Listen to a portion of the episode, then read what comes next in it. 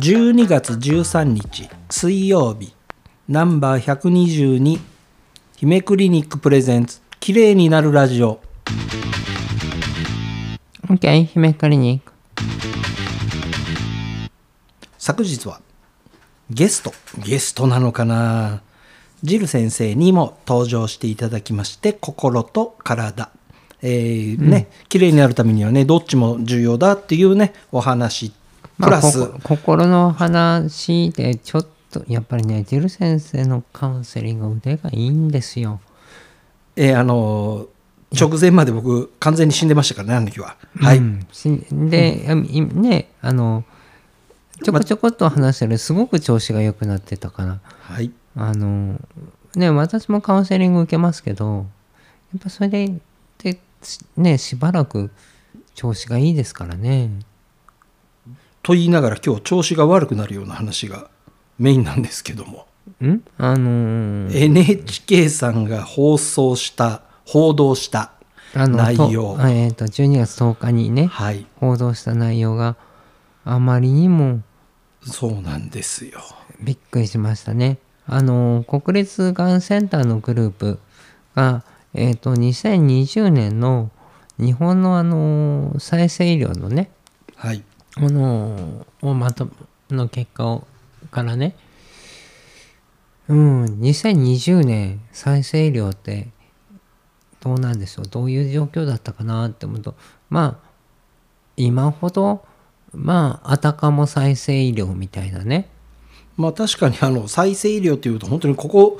もう本当に一直近でどーっと増えてきた感じここ特にあのねもう規制しましょうなんて言われてるエクソソーム点滴とか幹細胞点滴なんていうのは、ね、再生医療学会があの再生医療新法のもともう一回監督下にしなさいっていうね、検討した方がいいみたいなニュースも出てますよね。そうですねはいでこれはその裏付けにはなるの論文を出しましたっていうことだと思うんですけどはい、 2020年のデータでまあ、3年前です ね3年前、はい3年前とは言っても再生医療ってそこそこやられてたと思うんですよ、はいかなりの件数。でなんですけど副作用報告がはい、はい1年間で10件しかなかった。なんで、うん、まああのそんなにトラブルがないものなの普通のか普通あ普通の風邪薬だって副作用報告もっと出ますよ。はいこれなんでこれが起きるかなんですけど国立がんセンターの先生たちのグループの、はいがどういう考察をしてるかってまたと私の考察がちょっと違うかもしれないんですけどはいあのまあきその NHK さんの記事の中では美容医療などで美容医療などで培養した細胞を注射するなどを自由診療目的に承認なしに行われている。承認なしに行われている。まあ、要は、えーまあうん、再生医療機関、まあ、第3種だ第2種だっていうのの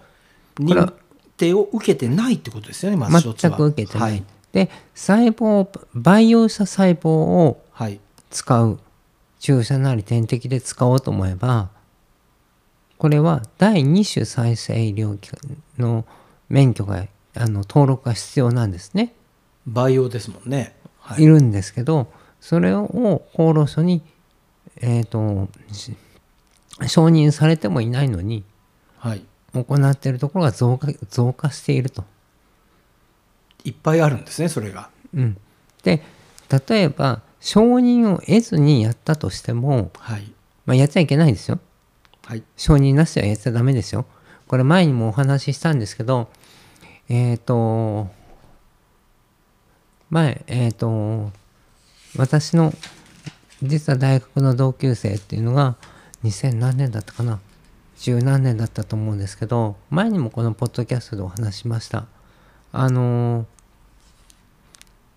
再生医療法違反で,はいた、で逮捕されていますはいえっ、と、これは、なんで今、まあその彼は、そのね、再生医療法違反で逮捕されてるのに、なんでこの承認得ないでまあ勝手にやってるクリニックの先生たちが今逮捕されないのかそうですね。不思議でならないってことはまず一点、はい。とあとはその国際用事例を集めるところは、まあ、民間の審査、まあまあ、国からの委託まあ委託ですけどね厚労厚労省にから認定を受けた、えーとしまあ、再生医療の審査委員会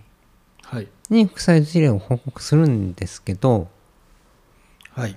これがされてないのが問題だっていうふうに書いてあるんですけどそうですね。はい。まあ、そういうふうに書いてありました。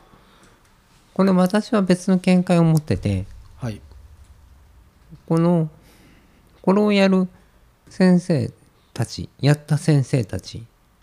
本当に違法性を意識してたかどうかでは、えー再生医療機関にみ、まあ、認定を受けていないのに、まあ、そういう細胞を使った治療をしていいのか悪いのかっていうことが、まあ、悪いという認識がなかったんじゃないかっていうことですね。悪いってことを知らなかったはい。じゃあなんで知らないのにできるのかはい。提供するところがあるからですよね要は細胞を、まあ、加工を請け負うところだったり自分のそクれリニックで作るかもしれない自分でクリニックを作るのをその、まあ、コンサルティングなりなんなり機械だっているわけじゃなそういでですすかねはいじゃあそれをやる段階ではいこれはあのはっきりも申し上げます私昔この再生医療法はいの内容を詳しく知らない時にどうしても血小板療法がやりたくてはいクリニックで作れるっていうのを知っていたのでその機械だけ買おうとしたんですねはいその昔はいそしたらえっ、と業者の方からはえっ、と登録を受けているそのクリニックはい要は審査を受けたクリニック審査がもう通過しているクリニックじゃないとあのーそういった遠心分離器とか、はいカラムとかはいそういったもの販売できませんって言われたんですなるほどはい要はちゃんとしたところから買おうと思うとちゃんと審査通ってないと買うことも本当はできないわけでできすなねいできないです、できないんです買うこともはいじゃあその第2はい種を取ってないのに第2種の内容がやれる部材を提供したところがあるわけですよね。そうですねもしくは、そのそういった血液の培養はいその細胞の培養を請け負ったところがあるわけですよね。はいそこの業者の責任はどうなるのかな。おかしいですね。 あのきちっとちゃんとししていればそういうことは、まあ、できませんあそれは無理ですそれやっちゃダメですよって言ってくんなきゃいけないのにうん、あのそうではなく儲かりゃいいやっていうことで、あのそれを後押ししたところが出たってことですよだねこかれらは。うちの加工の仕方であれば、はい例えばうちの製剤であれば免許はいりませんとかはいそういう説明をしたんじゃないのかなと思うんです。はいそうするとじゃあそこで何かトラブルが起きたとするとねそのその再生療法のね審査委員会があるなんていうのも一般のお医者さん知らないですよ。そういうことなんですね。はい知らないから何が起きるかっていうとその一般の審査、はいあのそういったところのお医者さんが副作用が起きた時にこの審査委員会に報告するかなんて言ったらしないですよ。そうですね確かにそのねいまあややっていいかどうかすら分かってないとにかく言われたものを、まあ、売ってるだけの人にとっては関係ないですね、本当に、確かにそこまで気にしてないんでしょうね、うん、だからここの NHK さんの報道では医師の性善説はいにもう問題があるんじゃないかって言ってたんですね。はいで私もそこはあの賛成しますちゃんと性善説があればもうちょっと違ったんじゃないかなっていうところもあるんですけどはいあとはあまりにもこの今再生医療っていうものがバーッと流行りのように言葉だけ走ってますけどはいもう少しそのその医師に対してこの再生医医療再生医療と安全確保法について熟知しなさい知っておきなさいっていうねそう全ですねての意思に対してアナウンスがあってもいいんじゃないかなって思うんですよね。非常にこれねあの危険なっていうか、まあ、あの皆さんに、まあ、あの分かってていただきたいお話なんであのリスクどんなリスクがあるのかっていうのと今実際にどんな、まあ、売り込みが行われているのかだったり、まあ、実際にあの姫先生が実体験で、えーこういう風だったんだっていう話まで含めて、えーこれね話長くなっちゃうんで、それ第2部でお願いします。はい